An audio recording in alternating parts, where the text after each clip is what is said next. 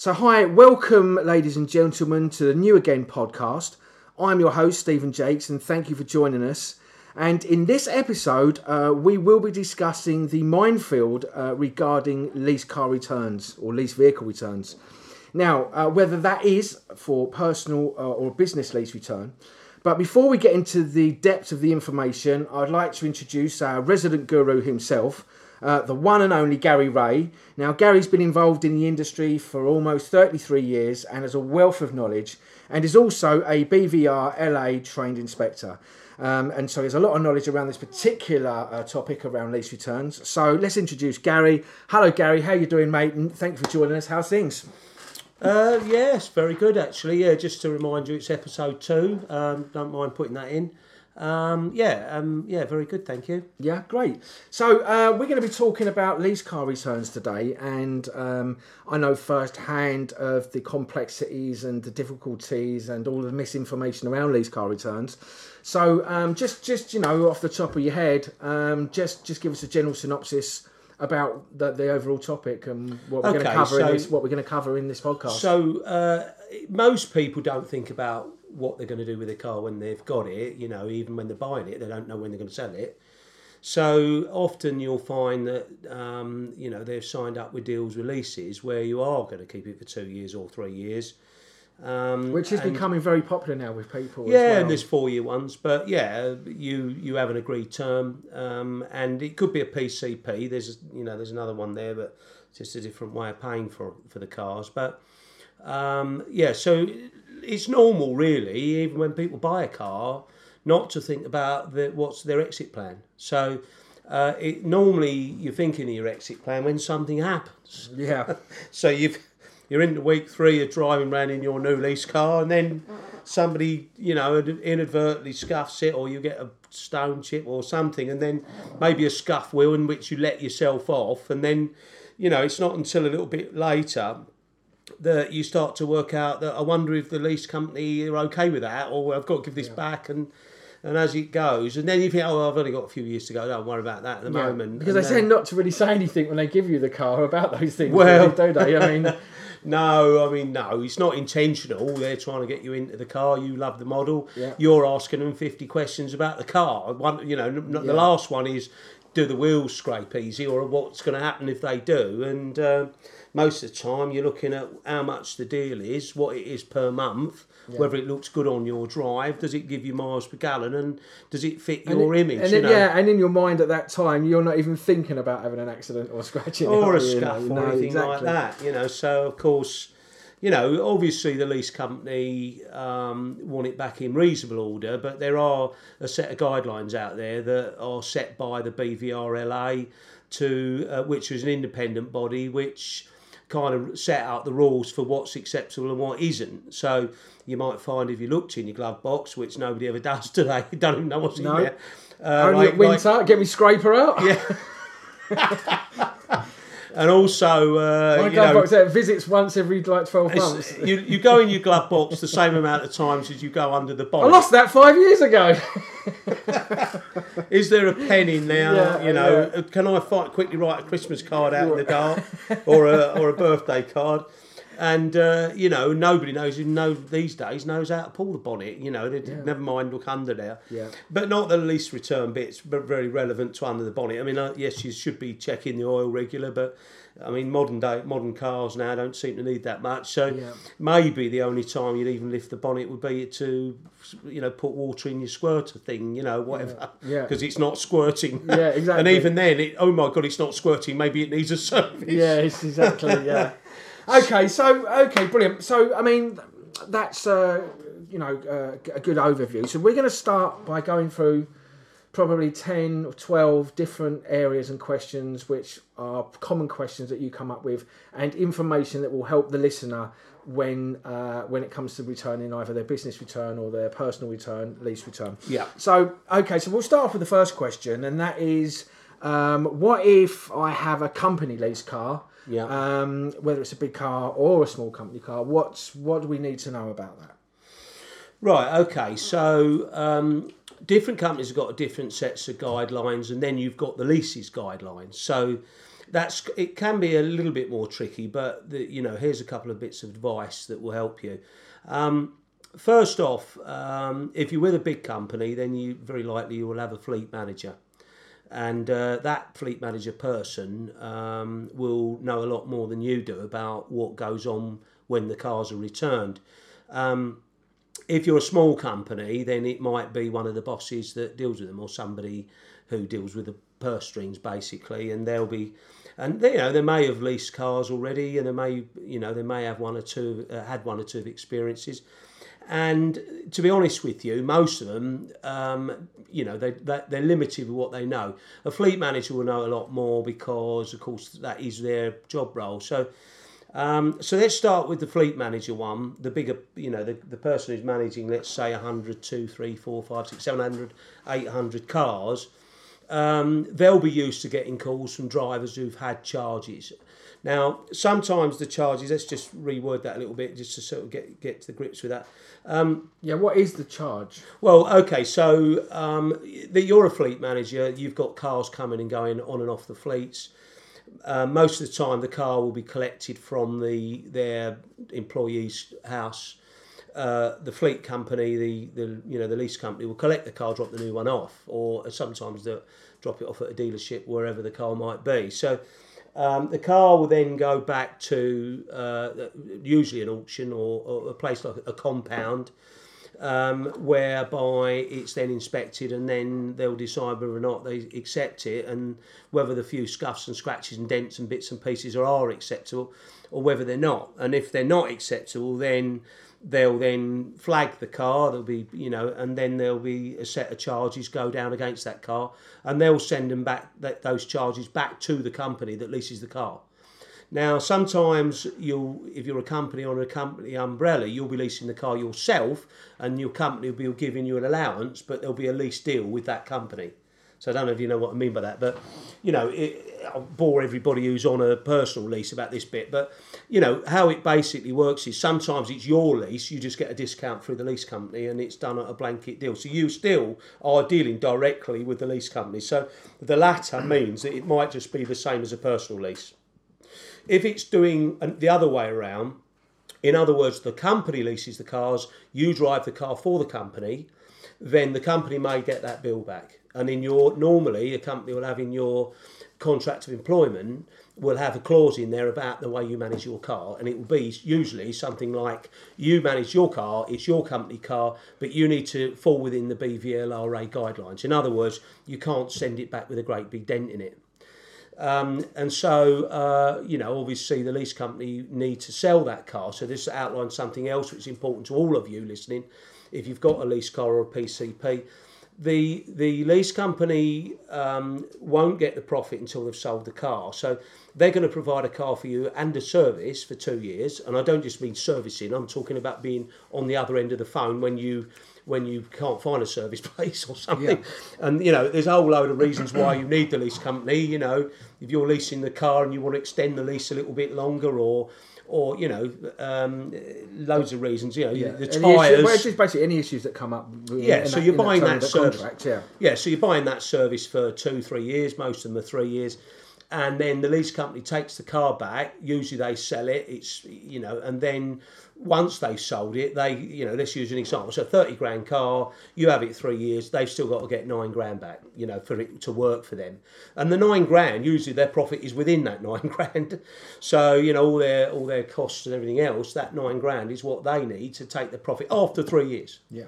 So it's quite a thing for a lease company. You know, it's not it's not you know money for nothing. They they're providing that car and that money on a risk, and uh, that you're going to look after it. And then when they do sell it, they need to get a respectable figure for. Well, they need to maximise the sale. Yeah, to get the, need, the yeah. most value, the most money that they can for that in order to yeah, make it. it's it's yeah they've got to get an acceptable number. I mean, it's just figures thing. It's not so much about like you might be doing trying to sell your car the weekend. They the car will be auctioned and it will be sold at the value it's worth, and if it's in reasonable condition, that will be the price. And uh, you know, obviously, uh, the dealers who are buying the cars then reselling them. Most of the time, that's how it works at an auction. The dealers will be wanting to put that car up for sale for the for the next user. So again, the dealer will be looking out for a car that's in reasonable condition because he doesn't want to put a car on on their site. Um, uh, that's for sale with dents and scratches round, uh, you know, so they'll need to do a certain amount of rectification. So the price of the car and the value of the car will depend uh, on its Yeah. on, on its condition, and a, a lot more. Uh, there's a lot more emphasis on the physical condition of a car than they, there ever was, and it's always going to be that way now because cars are becoming a lot more reliable. So that you know, it's gone are the days when you're looking under the bonnet and see whether the alternator and start motor work. You know, your old dad used to go and fix it, and tighten up the fan belt and all that. Nowadays, it's you know now they're looking at the condition of the car. Has it got dents? Has it got scratches? Can I put that on my car for sale? Yeah. Or otherwise, have I got to spend Yeah. another two months? So bring it back to the fleet manager. So the fleet manager is looking after these cars. He's maybe looking after a whole fleet of businesses. But what uh, what if you're dealing with a one to one? Right, so if you're returning the car, we'll come to that. If you're returning it and it's your lease, but you're in a company, then treat it like it's a personal lease. What I would do is, I'll come back to, I'll still think it's worth talking to your fleet manager because he or she will be a lot wiser about what's gone on uh, in the past mainly, and they'll be able to give you a lot more pointers. And sometimes they'll have a look at the car with you, or give you know you might be able to email them a couple of pictures and say, look, I'm going to give my car back. You know, you know you've already returned 20 to that company this year. What do you think? And they most of the time will help you because you're asking them before the problem arises. It's you know they're used to people calling going, ah, ah, ah that wasn't on there. I don't want to be charged. And it want to pay also this." removes any grey areas of when actually you do return the car. At least you've both got clarity either way because it's been advised one way or the other that this is okay and it's not okay. Yeah, I mean you can't you can't expect a, a fleet manager to manage every car. So they're just going to give you some basic advice, and most of the time it is what I'm about to tell you. But at the same time, uh, they will have had some personal experiences, and you know they'll be able to say all wheels, do you know whatever it is they know, and a little bit of that knowledge, and also. Uh, you might be able to call them back should you have got a big bill and you suddenly think, God, you know, I didn't expect this. You might be able to call them back and say, Look, I've got this big bill. I called you before. Would you be able to help with this? You know, maybe they're, you know, being unreasonable or not. Most of the time, by the way, the lease companies aren't unreasonable. I'll get to that a bit further down the line.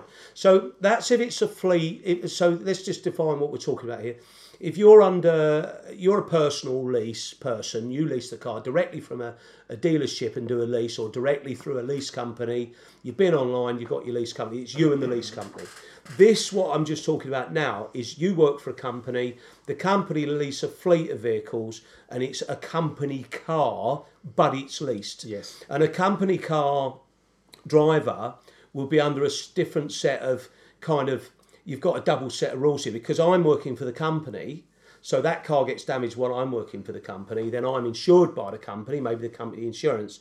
So but also I'm expected by the company to keep it to a respectable standard so, and that standard, the company will usually make reference to the BVLRA, which is the company that's, uh, you know, they've got the body that set the standard for fair wear and tear.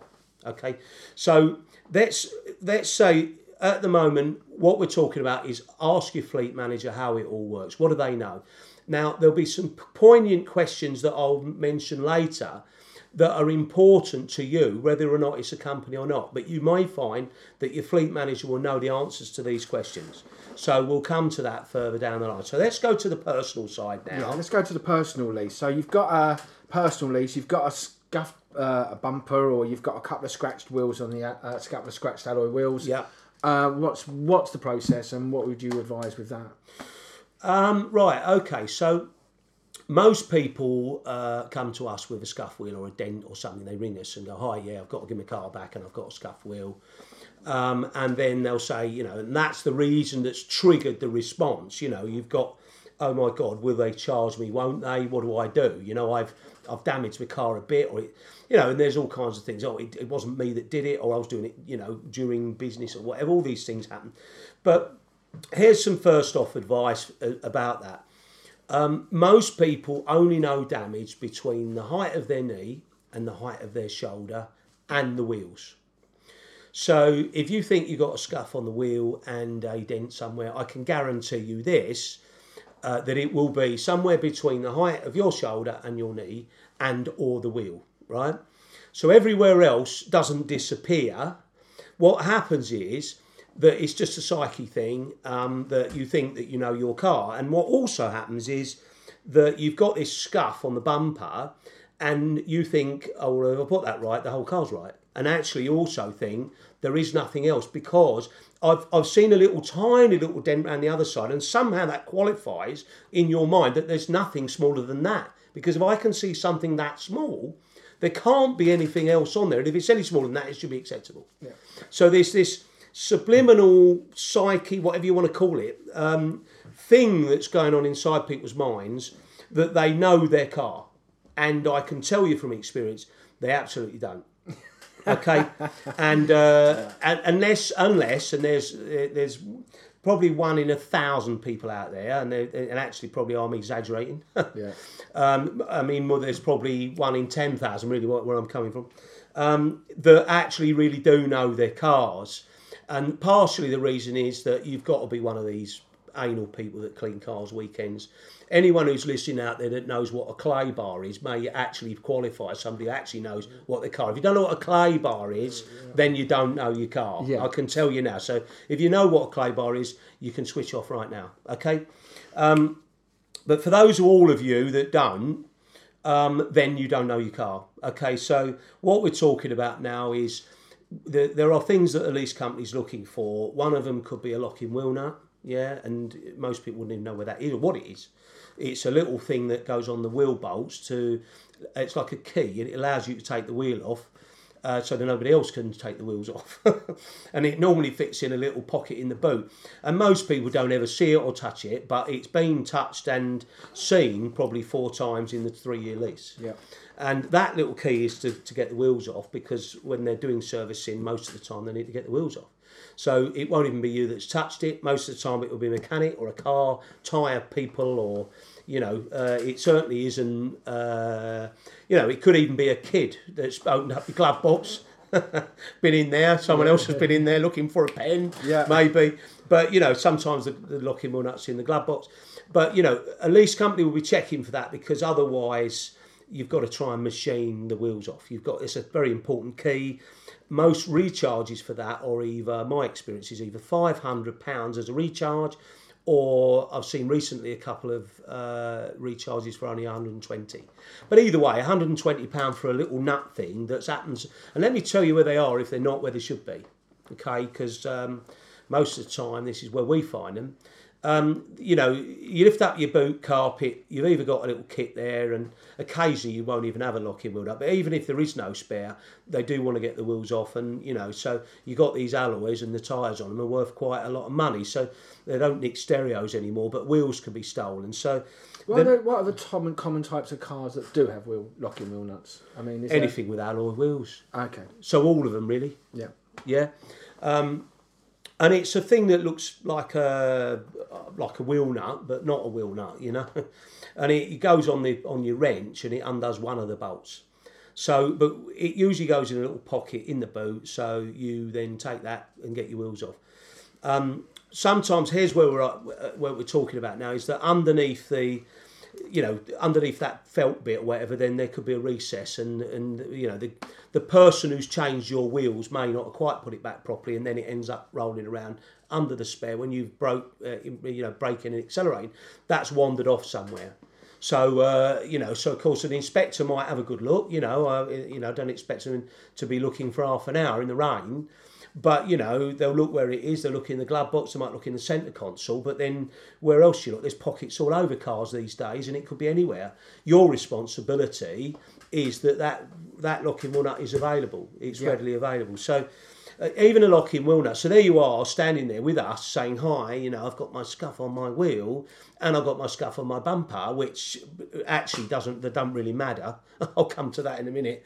And the locking wheel nut is actually wandering around under the spare wheel, or, or maybe in some, you know, obscure place where it shouldn't be, and certainly not anywhere some And that holds a much, yeah, and that's going to be that's going to be a more heavier penalty and is more important than the other. Absolutely, yeah. And you haven't even started yet. I mean, you know, this is this is not nothing to do with it between the knee and the and the shoulder. You're already focused on You're already five hundred quid down, and you just drove turned up with the by giving them just parking the car and getting out. Yeah, yeah. Yeah. And uh, you know, I'm not here to frighten everyone. It is real, you know. Um, but at the same time, you know, Well, people people need to know this because I mean, many I don't hate to think how many people have been burnt from that over the years. well, yeah. Okay, so they do, and we've I've seen it happen. I, we had one we did inspection just uh, six months ago, and the guy came back because he bought his son's car back and told me the story of his, and we'd inspected his a couple of months previous, and he said um, that he said uh, I got an email straight after the car had gone. I signed a, a, a handheld computer thing. And he said, I didn't really know what was signed, but the guy just said, you know, sign here, take the keys and everything. And he said, I did that. And then he said they emailed me back the bill straight away, and he said I got a locking wheel nut, locking wheel nut on there. Know, the locking wheel nut was in there. We checked it. You took a photograph because we in our process we take a photograph of it. For we'll show you tell you about that later. Um, so he said I phoned the driver, and and made him stop and said, can you get out and rectify that? And then I went, what? And, and, you know, I thought, well, how did you know the bloody driver's number? You know, this guy who's collecting his car, well, you got his number? He said, yes. I said, how do you know that? He said, because he phoned me to tell me he was going to be late. So then, of course, I phoned him and said, hang on, you've just taken my car away. The locking wheel nut is in the car. I know because I've checked it. And of course, the guy got out the car at the side wherever he was and found it and then put it back and rectified it. And then he managed to reverse that. So now we're with his son's car now, making sure the locking wheel nut was in Yeah, there. absolutely. It's one of the first ones on the questions that we asked. So, uh, yeah, so, okay, so now we're at, where were we? We're talking about bumpers and. Well, we're talking about and- personal lease cars and uh, Um, the fact that most people will turn up and, like you're saying, uh, they'll have a scuffed bumper or uh, some scratched alloys, alloy Alloys. And you're saying that most people are only aware of the damage between their knee and their shoulder, and there's Yeah. other areas of the car that ultimately uh, won't be uh, will be damaged and they're unaware of. Yeah. and uh, and and then these are these specific areas I would imagine that uh, that that there is damage, and then later on when you return the car and they haven't been rectified, it can come back and bite you in the backside and, and be charged. Yeah. Okay. So, um, yeah, you're absolutely right. So, So let's so, so let's go let's go to what you know. So let's say I mean I know my car, and uh, so you know that's probably what many people come and say. I know my car, and I've spoken to the dent man, and I've spoken to the wheel guy, and the mechanic says it's going to be okay. So um, so where where okay. So, stand? All right. So, okay. So now we're at this scenario where you know your car, you don't. We, we just told you Yeah. you don't. Okay. In the nicest possible way, we'll come to that. But, you know, unless you know what a clay bar is. Okay. So we're back on that. So, um, so your mechanic, a mechanic's going to see a car from a mecha- mechanical point of view. And so, like I don't know, like a decorator looks in a house when he's buying it, if oh, it needs decorating, and uh, you know, so will a bricky. So I can build some brickwork. We all do it. You know, we've got our own angle. what you're trying to say? It's a bit like asking an electrician to tell you whether the plumbing needs to be fixed. Yeah, yeah. A mechanic. Yeah, a They mechanic. They both will- work on buildings, but one specialises in electrical stuff You've and got one it. You've got it. specialises in plumbing. and and the same as asking the people directions. They want to help, you know, and genuinely they think they know. And I'm not telling everybody in the whole world world that they don't, but. Uh, from my experience, I can tell you that most of them don't. Most of them actually don't have a clue what they're talking about, and um, it makes me laugh because people say, "Ah, my mechanic says," and I, I think, right, well, what did he say? Well, he started it up, revved it up, you know, yeah, yeah, exactly. or he had a look at it, and he's now looking between his shoulder and his knee. Yeah. So uh, you know, And, most, even, and then probably hasn't even look, looked for the locking wheel either. he, he probably knows what one is. I mean, you know, because Yeah. he takes wheels off. Yeah. But he's not going to know whether he got a bird's mark on the roof, Yeah. or he's not going to know. And a bodywork person, Yeah. to be honest, a bodywork person, uh, you know, a body shop piece of people, they would just look at the bodywork, and they're they're a kind of closer to the problem because the vast majority of things we're talking about, not locking wheel nuts, but the vast majority of recharges are bodywork.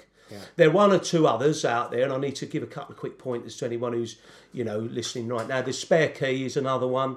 They're two, two, maybe three, four hundred pounds sometimes, because you know, they're, they're quite a complex bit of kit. And a dealer's found a wonderful way of charging over overpricing for a key that only fits your car. yeah.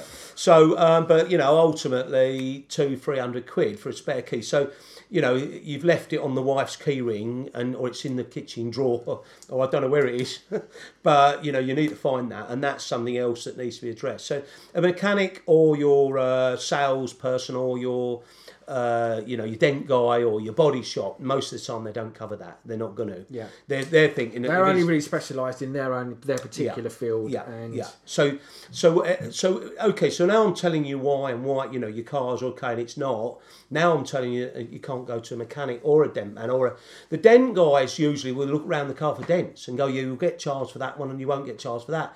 If you asked a dent man what a BVLRA guideline what guideline book was, he probably doesn't know. Yeah. Yeah, so he doesn't know the rules. He just maybe knows, as he's gleaned over some time, that a dent in a panel is chargeable or not.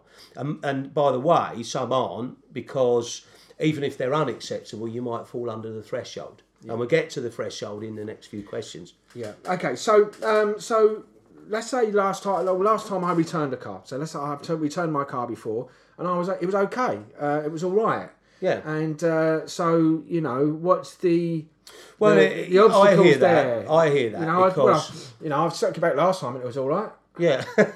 You know. or my friend Right, yeah. returned their car and they'd seemed in good condition. So now, now we're judging their car, uh, looking at it from hundred yards away, Yeah. and then your car, and you're saying yours is like that, or your old my car. colleague at work, Yeah, he they- sent his back. Yeah, and his was fine. Yeah, you know, his was and, fine, and yeah. all that. So, so yeah, okay. So um, the answer to that is that yeah, you might have got lucky. It might just be that your car was was okay, you know, and um, maybe the locking wheel nut hadn't fallen down the back of the spare wheel. Maybe there wasn't a bird's mark mark on the roof.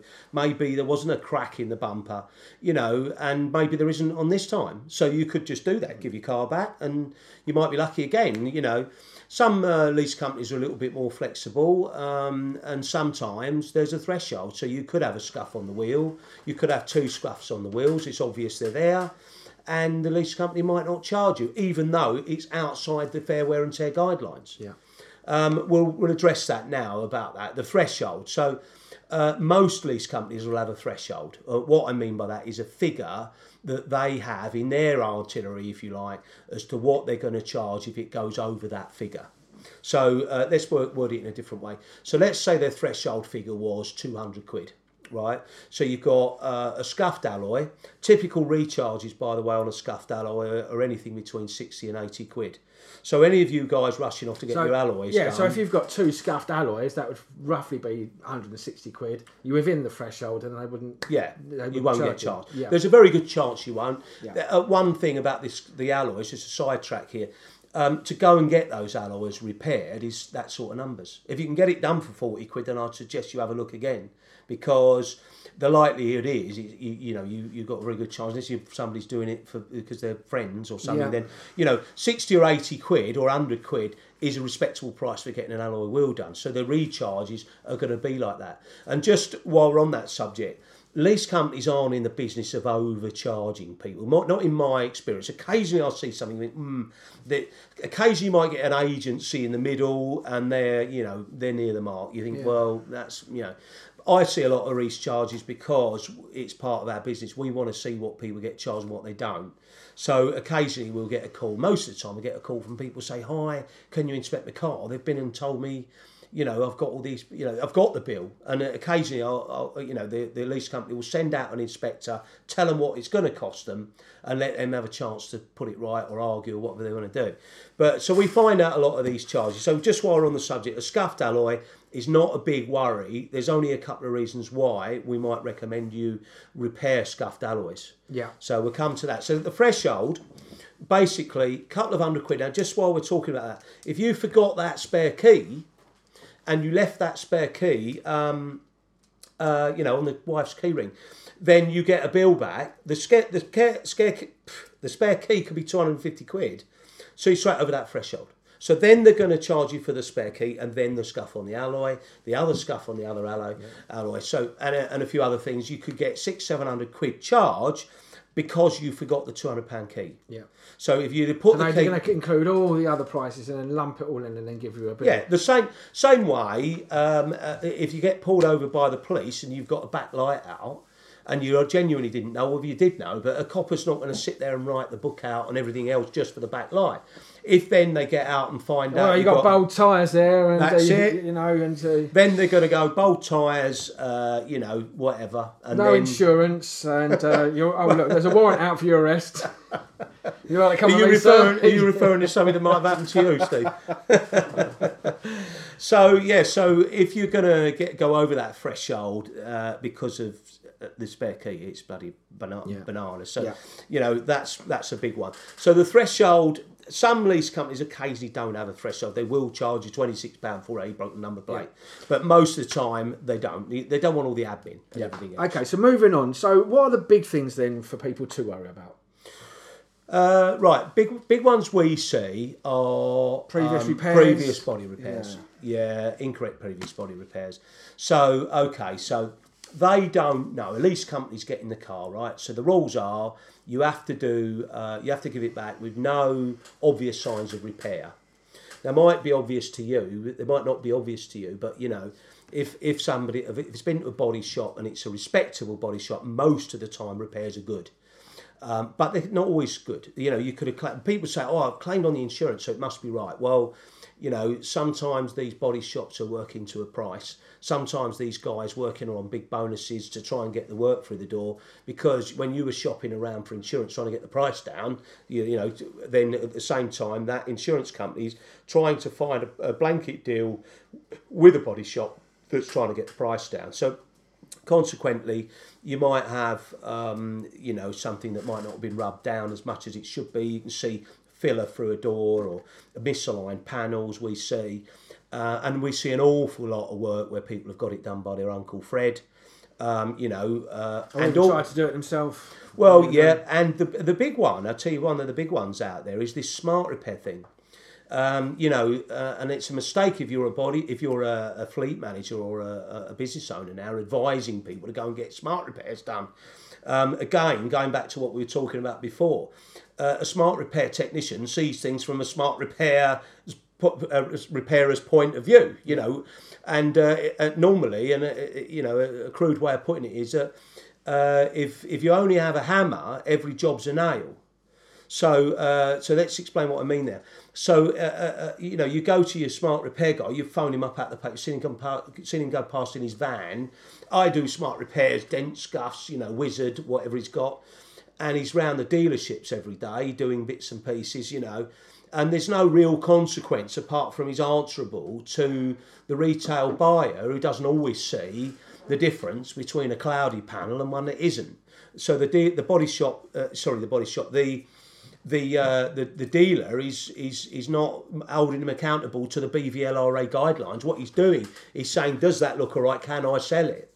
So the, and and unfortunately, you know, you think that a smart repair is going to be the solution to things, and and actually it can be worse than the solution because then you've got a scenario where somebody's gone to the trouble of paying somebody to come round and fix the bits and pieces, the dents and scratches, who then gets charged from anyway because it's a substandard repair. Yeah. And uh, a smart repair person will often make a recommendation to do something and say, "Well, I'll do my best. I'll get it good." You know, what do you think they'll notice and all that crap? Yes, or it's one it's one nine nine instead of five nine nine. And uh, of course, you know, you pick the one nine nine. You know, I'm only giving it back. It tells me, you know, I can get it. I mean, it, for, there was an advert which made me laugh a few years ago in the back of the BVLRA guideline book. Get smart repairs done. You know. Now, by the way, we do smart repairs, so you know, I'm not, I'm not, I'm not saying anything bad about smart repair guys. Um, if they do the job properly, that's fine. But there are there is also a limit to what a smart repair can do. You know, it, they've got a small spray Yeah, I think, gun I and think what small you're limits. saying is, I think what you're saying is, is if you're getting a substandard smart repair, not only going to pay for the smart repair, but when the car goes back, you're going to have to pay for that to be done properly. done properly. Yeah. Or a And I think that's substandard body really. shop. I think that's really what you're in, in Yeah. the context of it. That's what you're trying to say. Yes, and and uh, and uh, and the same with the body shop. You know, if you get it done down a bumpy road, uh, then you, you know you got a chance of getting charged again. And to be fair to the lease company, they've got to make a charge blind. They've got to look at the door and wonder whether or not that should have had a new door. Whereas if they're looking at a dent on a door, then at least they can see whether it's a dent or not. So, so uh, yeah, of course they have to say new door. So you get you could end up with a much bigger charge than you might have got had you have given it back with a dent. Yeah. So uh, usually I'll just uh, highlight where I think smart repair guys need to be. It's scuffs on bumpers, maybe the touch-ups, buffing scratches. Uh, there's, you know, there is a place in the marketplace for a dent guy, a smart repair guy. It's not, we're not ruling them all out, but they need to be in their context. Yeah. You know. So, okay, so that's that's that's that's great. Uh, so what about what's the best way to deal with your car then? So what's the best way for So dealing okay, with so we told you all the things you shouldn't do. Yeah. What, you, what should, What should, should you do? do? All right. So uh, first off, um, you know, oh, you might be listening to this now. You're on the home straight now. You've got to return it in a month. But at the same time, you've got to get your next car. So I'll advise you from the beginning. First off, check your car when you get it delivered properly. If it's brand new, most people are leasing a car. Check it properly. You know, the last thing you want to do is get charged for something that was on there when you got it.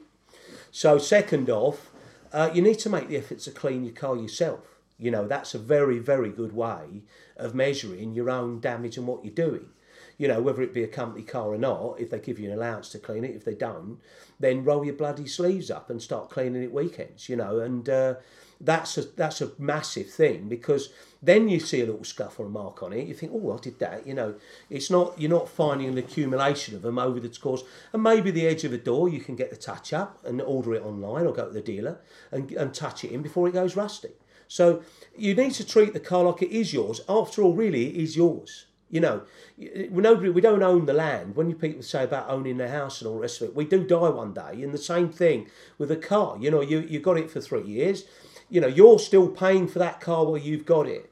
So you treat it like it's yours. It, I mean, for that period, it is yours. Who's going to question that? You know, so you should try to take ownership in your own mind that this isn't a hire car. This is not a car that's their car, so I'm looking after their car. You're looking after your car and you need to treat it that way. So that's the first thing. Make sure repairs are done properly when you put it into the body shop or it's been done on somebody else's insurance. If you get it delivered back and they bring it back and you come home from work at night, then have a look. Don't sign and accept that vehicle back from the body shop unless it's done right. And in fact, before you become an awkward customer to the body shop, when the car goes to the body shop, give them a ring. Hi there, you've got my car coming in tomorrow. Uh, it's a lease car. I will be checking it. I hope you don't mind me saying this right now, but I will be checking it when I get it back. So can you make sure, John Smith, who runs the body shop, that mine's done right? Because if not, it will be straight back on that lorry and back to you in the nicest possible way. And when you check it, if you're not somebody who knows what a front wing is against a back bumper or a clay bar, then take it to the body shop that can have a look at it. You know, there's plenty of body shops out there that you can just pull it up, take it from there, go to a body shop that's recommended and say, I've just had this done. So for those of you listening to this who are in Leeds, we're in Chelmsford, you could pop in our place, but you don't want to pop in our place if you live in Leeds. But if you're in Leeds and you've just collected it from the body shop or you're about to collect it, you want to know what to look for, take it straight to a place around the corner and say, look, I've just collected this. I'm not going to tell you where I got it from, but can you check to see if you think it's okay? Or go and see somebody who does know. There's plenty of people in the office, plenty of people around that say, I'll have a look at it for you. Make sure you qualify who they are. You, you, you know, you don't want somebody who we talked about earlier who's an expert that isn't. Mm. Basically, you want the opinion on whether that body shop and the colours match. There's no obvious signs of repair. Get your guideline, it's in there. All right. So that's the first bit of advice. The second bit is that if there's an issue with it and you're not sure, if you've got a fleet manager or you've got, you need to get it checked out, get it to the dealer or whatever. You know, I know we all say that, but you know, it's got to go for a service, get it in for servicing and check it, because you might have signed a disclaimer saying or something to say you're happy with it, but it doesn't mean that you can't go back to that body shop and say, look, this isn't right. It's on your books. I had it repaired six months ago. I've been to the dealer. They were servicing it. They've said that handle isn't the right colour or whatever. You know, I need it rectified because it's treat it like it's your car and you have to give it back. The next thing is for coming to when you're coming to actually return it. There's plenty of help and advice from the lease companies. You can call them. I mean, you know, they're not sitting there with a clipboard out waiting for you to call saying, ha ha, you know, you've just told me you've got a dent. We're going to write that down. You know, they, it's in their interest for you to be happy. May, most of the time, they've got helplines and they'll have they'll send you links to uh, information that you can read to see whether it's acceptable, acceptable or not. Um, and uh, you know, most of the time, it's obvious to you. You know, um, if if it's somewhere and you haven't seen it, we'll come to that in, in a minute. But let's say that you contact your lease company. That most of the time they'll give you um, how the procedure works when they're taking the car. So uh, whether they'll send out an inspector, sometimes they'll do an ins- inspection for you then to decide what you're going to do, and then they send somebody out to collect it a week later. Uh, or if they take the car away, um, and then what happens after that? Do they take it back to the compound and check it and then bill you? Because uh, even that information can be useful to you when you're coming up for return. So, uh, so let's say you've looked after the car, um, and but it's a bit dirty, and you're coming up to return. You've got a scuff and a dent and a few bits and pieces. Um, I don't really know about many independent companies, but you, you know we are an independent. We're in Essex. We do an inspection service. It's independent. We take the photographs. So if you did give the car back, you can say, "Ah, yeah, but I I did have it checked, and I you know there are ABC. I've seen you charge me for that. I think you might be being unreasonable. You've actually got something to make reference to." Yeah. Um, but at the same time, for you know, this is a, a podcast that will go out throughout the world, and you know, other parts of the world will be I know very similar rules. So um, I'd be very reluctant to take it to all and sundry, dent men, smart repairmen, all of those people. I wouldn't take it to them for their opinion. Take it for them to do what it is you want them to do, and make sure they're qualified to do it. But ideally, what you want to do is realistically, you want to contact the lease company and find out what their What are their rules? What their rules, yeah. Yeah, and do those. Yeah. And and also someone will give you a matrix of charges. So you can hold the thing in your hand. I mean, we had a customer recently had a scuff under the bumper, and uh, to repair that scuff properly would have meant the bumper had to come off. So that would have been 250, 300 pounds. He called the lease company, said, "What would I expect for that?" They sent him the leaflet. They sent him the information to look at, and we quite obviously see that the max charge for that would be 166. So if he did get charged, he might have gone under the threshold. It would have been 166. So in his instance, it It'd be makes- better to return it with just the, give it, to give it back. But one one caveat to that: don't all look under into the scuff and then go, oh yeah, that's fine, I, I'm, and it'll be one six six. Um, you need to check that it's not cracked or damaged. Because a scuff is something different to you know you've gone and we've all oh, so we've all done it. Uh, We can all relate to it. You know the multi-story moment when you go "Uh, uh, uh, uh," and you try and you think oh I don't know what of it get out and it's all fine. Well that's probably because something's cracked under the bumper yeah, and it looked fine, but it's actually so when you're let's go back to the giving it and their guidelines, giving it back in the guidelines. Um, a- an easy way to to check a car is two people check it. One person's got the pen and paper, and then they've got in the BVLRA or in your lease things, they give you a checklist. A lot of them do, you know. So you'll actually go round the car. One's holding the check um, and the other one's going round on their hands and knees. It's it's not rocket science. Under bumper, is there any scuffs or cracks? Yeah. Front wing, is there any scratches? Is there any dents? Yes or no? Once you've got a list then of bits and pieces on there, like, oh, there is a scuff on the mirror, yeah, you might be able to go down to the Halfords and get some tea and a bit of touch up, and you could save yourself some money because sometimes there could be a scratch on a panel. Is a scratch acceptable, yes or no? Well, an inspector's not going to have a buffing machine in their hand and go, oh, well, that is that buffable, you know, is that going to come off? They're just going to say, yes, there's a scratch. So you could get your tea and give it a little polish and then get the scratch 80% better, and that could t- turn that into a no, it's not a respray of a panel price, to yes, it is a, a, a panel price, and you got 250 quid. Yeah, and on that checklist, by the way, make sure you check your locking wheel nut and your spare key. yeah, exactly. Yeah. All right, because they're on there. And also a couple of other pointers here while we're on it. Um, the correct tyres. Yeah, people do this. Um, you know, uh, I don't know. The tyre firms are, are drilled on this.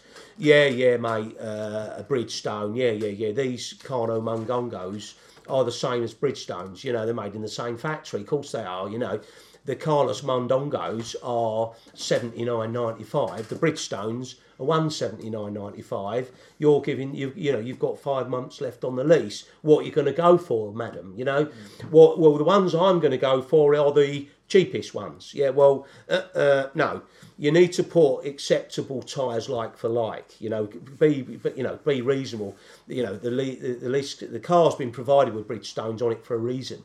So you know you, you left again. Check with your lease company. Check what the guidelines are. What they say is acceptable before you go. Yes. Some some lease lease deals you get the tyres in with a deal, so you're going to get the ones the best ones you can. But of course, if they're not in with a deal and you're responsible for changing those those tyres, then you know make sure you don't put the uh, the you know the the ones that are the cheapest on. Yeah, absolutely. Yeah. So, okay, so is there an abort mission charge? So. Um, right, what we're talking What about there, abort mission. So, okay, so lease company comes round, uh, they check the car, it's just got to go back, they send an inspector out, and uh, and my God, they've given you like one thousand eight hundred and seventy three pound, you know, uh, and you wasn't expecting that. What you want to know before that moment happens is so let's assume you haven't done any of the things that we just suggested, checked it and everything else. But maybe you have checked it, or maybe you're just not in a position to do that. Um, so uh, you've got a bill in front of you. What's it? Ask the lease company before they come round. So they're going to ring you. You're going to ring them. Say arrange for it. If that car's collected and you and in you know they, they, they have sent an inspector out, what's it going to cost if I say leave it there and I'll lease it for another month? So what I mean by that is they might say, well, okay, the another month's charges are your one seven nine for another month, whatever that is, um, but uh, the abort mission is another hundred and fifty nine pound. We've got to get another guy out to collect it. You have it another month. So you know if you've got one thousand nine hundred and seventy two pounds sticking up your kilt, then you're going to say, I think I'll take the abort mission. Uh, What I mean by that is I'll have it another month and get the driver back out in a month's time, and then I better get the thing sorted. Yeah. And then it isn't a case, of going around getting everything done the cheapest. It's making a decision whether you claim on your insurance for some things, whether you go back to a previous bodywork company uh, and say, look, you know, you've repaired that, it's on your system, and the bumper, they've just flagged it, it's not in line, or whatever these things are. I mean, you're doing things retrospectively, but at least you got the chance to do it. Uh, if there isn't an abort mission charge because the car goes back, then you can't do it. Yeah. you know, they check it back at base, then you can't do it. So they send out a uh, an inspector out, or do they just send a driver out when they collect it? That's the question you want to ask them. So um, some lease, com- lease companies will send an inspector out that will talk to you about your car and uh, sh- uh, inspect it basically, and then tell you what they think. Um, when they send a driver out, what I will also tell you is a driver um, is somebody who's probably not earning an awful lot of money. You know, there's no disrespect to drivers, but They just want to they've get the got car on and go. that's what he wants to do. Yeah. So what they do, and I've met loads of them, they go, yeah, yeah, yeah, just sign there. Just actually, I could start that as a new song, could I? Yeah, yeah, yeah, just sign there. Yeah. You know. So what he's doing is saying to you yes to anything you want to say yes to. Will I? Won't I be getting to you know? Is my car okay? Yes, yes, yes. Um, I'm not going to get charged. I think you'll be fine. You know, whatever. But they just sign there is what they say. So what I'd advise you to do is actually look at what you're signing you know, is there a dent there? Is there a scratch there? He's not actually looking for loads of scratches so he can charge you. What he's actually doing, he's got his own agenda. He just wants to get home. He wants to take that car, collect another seven, get his money, go home. Because what he's got to do is drive that back to a compound and get straight back on the train, go and get another one. Yeah. So, you know, most of the time he doesn't get a lift. It makes more sense for them to send him down for Derby or wherever he's coming from. So he's gonna he's gonna want to try and please you um, because he just wants you to sign it and you go. And if he says, "Oh well, actually, yes, we will be charging you," I've just done one there last week. I heard of two thousand one hundred fifty nine pound. You know, then um, you, you you're going to be all over him like a rash, aren't you? Oh my God, what about mine? I'm not. You know, that's not a dent. You know, you could stand over here. You know, so they've done that once, and then uh, uh, you know, so now they take the easy route. And uh, you know, I'm not saying that about every single driver, but it's just my experience. you Yeah. know. So let's say that I did get a two thousand one hundred and fifty nine pound charge. Uh, can I appeal that? Is there actually an appeal process to it? Yes, there is. Uh, I don't know an awful lot about the appeal process. I know enough. I know that the BVLRA people are, are there to, to call, contact. I would say to you that if you haven't got, you haven't checked it, you haven't got photographs, you haven't done a lot. All you're really doing is arguing what the costs are for the damage that they've got the photos of. Yeah. Because you can't actually say that wasn't there Yeah. because you haven't got any proof unless you have had it inspected or you've inspected it and wrote that stuff down and documented it. If and that's something we do. But uh, obviously, if you uh, haven't done that, then realistically, you're you're not actually asking them to judge whether it's fair or not. What you're actually asking is, is the figures fair? Because they've got the photographs already. Yeah, exactly. There's the car. It's been already been auctioned, but by this time it's gone. And The new bloke but driving can I it. argue that? Uh, you can argue it, and yeah, and uh, there is an independent process. You know, the the, the guidelines will, will you know, allow you to do that, and the arbitration process is the right word, I suppose. Um, you go to the BVLRA, and then they've got a process, and what So I'm the governing body will oversee it, like uh, yeah, and I'll, I'll be honest with you, it's not something I've actually followed for. I've spoken to people that say I will. I think they, you know, they. I think you have to pay some something towards it. But it, to be honest with you, my experience is most of the time people are jumping up and down. It's too late. You've given it back, and usually, if uh, and what I will say is, if you do it properly, most of the time you you'll be fine. Yeah, so like saying things like I'm going to take my business elsewhere, or I'll never lease a car uh, and, and a car again. Does that ever carry any weight? Or Uh, no, um, most lease companies are big enough to. It's not big enough. okay then. no worries. Thank you. Thank you, sir. Bye. No. like, Well, the alternatives elsewhere. Well, they're not. The, you're talking to somebody who's in the return department, and actually, although they should be customer orientated, you know, in the in the, if you listen to the, the top people in the company, everyone's part of the business. But the reality is, that the people that are collecting the cars or even involved in the whole return process, even the people you phone on reception, are not involved in the sales or the deals. yeah, and have no, So- no, have no weight in the business anyway, and have no, No, influence no, at all. So it's pointless even saying that to these people because they're gonna. It's not going to mean anything to means them. really. nothing and Yeah. you know and they might even say oh my god please don't you know we'd Yeah. love you to stay but actually does that get them any you know and the last question You last might, point you might even have a driver that says, "Well, I don't blame you, madam, for two thousand one hundred and fifty-nine quid. I don't. I'll bleed and go back I'd over." go. um, the, the, the last bit was I'll never lease a car again. Yeah. Okay, so um, let me tell you then. right, Okay, so there's big circle here. This one you'll like. Um, so you're never going to lease a car again. No, I'm not going to do this. I'm not going to be held accountable. Well, okay, so you buy a car. Yeah. So how long are you going to own it? Roughly. Uh, most people, maybe three years. You know, maybe the similar period. Yeah. Maybe a bit longer, maybe not. I don't know. But you know, so you're going to give you you're going to go to the dealers and trade it in. Then, yeah a dealer's going to do the same thing. You know, a dealer's got to take it in. They're just buying it from you and not buying it from the auction. Yeah. They're going to want to qualify. If it's your car, you would actually go and get it looking the best you can to get the best value for it. Yes, That's the- that's the fair. Yeah, you've Yeah, got it in one. yeah. But you know, so the point to make here is, I'll never lease a car again. So that means when somebody dents my car, it doesn't matter then Yeah. because it's mine. Well, actually, it does. You know, because the reality is, if you're going to trade it in at the dealership, or if you're going to sell it privately, you know, if you look in the auto trader now. Car dented and scratched. None of these things were my fault. I didn't lease a car last time. Yeah. I, I leased a car last time. This time I've decided to sell it myself, Yeah. and I've got a dozen dents round it. Will you come and buy it for and give me a fair price? So, Yeah. you know, the answer is if you're leasing a car, it's just the way you pay for it. You need to pay for it. Um, and if you want to pay for all the damage, you know, you want to damage it, pay for it all. It's only a money thing. Yeah. You know, whether you lease it or not, or which way you do it, if it's only money, then. Uh, However way yeah. you're going to look at it, it needs to be repaired if it's going to be If you want to save, to a if you want to save money, and if you want to save money, and, if you want to and get the best, yeah, absolutely.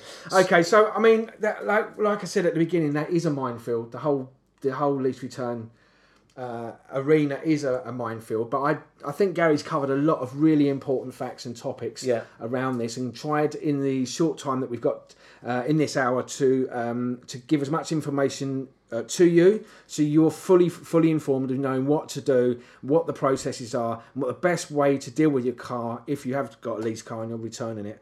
Um, so I know that you yourself, you are a BVRLA inspector. So how um, do they? How would they book in if they're in the Essex area? How can they book in, or if they're outside of the area and they want to bring it to you, how can they book in um, and uh, see you? And and when would be a good Well, let's. I'll bullet point it quickly. If you're not in our area, then um, you know we're in their southeast.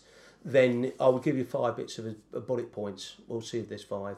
Uh, first off, manage your car like it is your car. It is your car from the beginning. Check it over and make sure you look after it. Make sure the body shop repairs number two, uh, any repairs you have done are correct. Servicing's done, the tyres are correct, and all of that stuff Be aware that you don't know your car if you're not cleaning it weekends. Make an effort to clean your car. Good exercise. Look after your car, and uh, and that will pay you dividends. And don't take advice from people that don't understand what they're talking about. It's not that they're trying to. Even some of you think, oh well, you know, you would say do the wheels. You know, well, they would maybe if they're a wheel guy, but the reality is they probably have done lots of lease cars before, and they think that that's what you do because otherwise you might get stung and charged. Well, they're not wrong. You may got charged for those wheels, but the reality is the figure's similar. So be aware of the the charges and be aware of the, what the really charges. The most expensive are serious charges, are damage you didn't know about, crack bumpers, damage that misaligned panels, and previous repairs, and uh, you know, and also take advice from the lease companies you know, talk to them, get the get the guidelines, read up. If you're not good at reading up on all this stuff, get someone else who can help you. Check the car before it goes back, back properly. Two people need to do that. Plenty of space around it, plenty of light. Get the tem, get the pen, get the checkboard, and then when you've got what you've done right or wrong, then go about it in a professional manner. Sometimes you can send photographs to the lease company. Sometimes you can um, eh, you can find out what these whether or not the inspector's going to come out and what they're going to charge. There's a matrix of charges sometimes as well. You can say there's a dent that should be that. And you've also got a bit of an argument when you give it back. Uh, uh, one of the things as well is when you give the car back. Sometimes lease companies are, are a little bit more forgiving if you said, well, I've got charged for three wheels. So take some photographs. If you can't come to us, take some photographs of all these things as well. Get your mobile phone, bum, bum, bum, bum, bum. And then you've got a load of records yourself so that you can say, well, I did take photographs of the wheels. I don't want to be funny, but one of those wheels wasn't that bad. Would you let me off? And some lease companies will say, all right, then if you pay now, then we'll let you off the other two. You know, so so okay. So you want to you want to come to us? Let me tell you what we do. Give us a call. We do an inspection. At the moment, the charge is only fifty pounds, including VAT. It takes just over half an hour to do it. So you need to get the car clean before you come to us. Bring it in. Uh, we check it with you, so you know exactly what you're looking at. We look at it with you. We load it up on us on our system, so you've got a, a record of it. Uh, it's we do photographs, we do that together. And we do we even do a video. If we do the little rectification things, we can't repair everything, but we can send you in the direction and give you the advice on what to do's. Uh, if there are bits and pieces that you're not sure of, you can often ring the lease company. As I said earlier, guy rang recently and found out he was going to get charged a lot less uh, than he otherwise would have done if he'd have got it repaired. So he's gone gone to the trouble of getting it all done when actually he could have just returned it. That's often the case. People get all the wrong things repaired. Remember, if you're going to get something repaired, don't be getting it done by somebody who can't repair it properly. There's a lot of arguments out there between body shops and smart repairs, and rightly so because the smart repair people are often being persuaded by people that want to get things done cheaper to do more than they can do. And often they you know they, like humans they often can be persuaded and therefore you get charged double.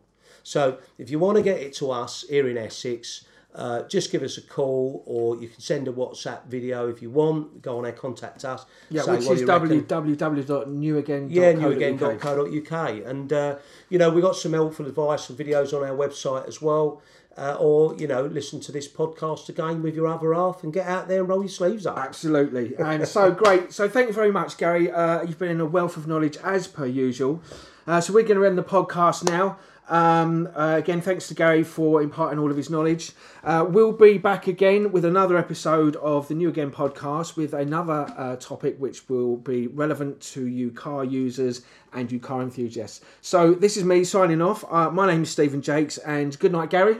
Good night. Nice to talk to you all. Yeah, we look forward to speak, seeing you and speaking to you again on the New Again co- podcast. Goodbye.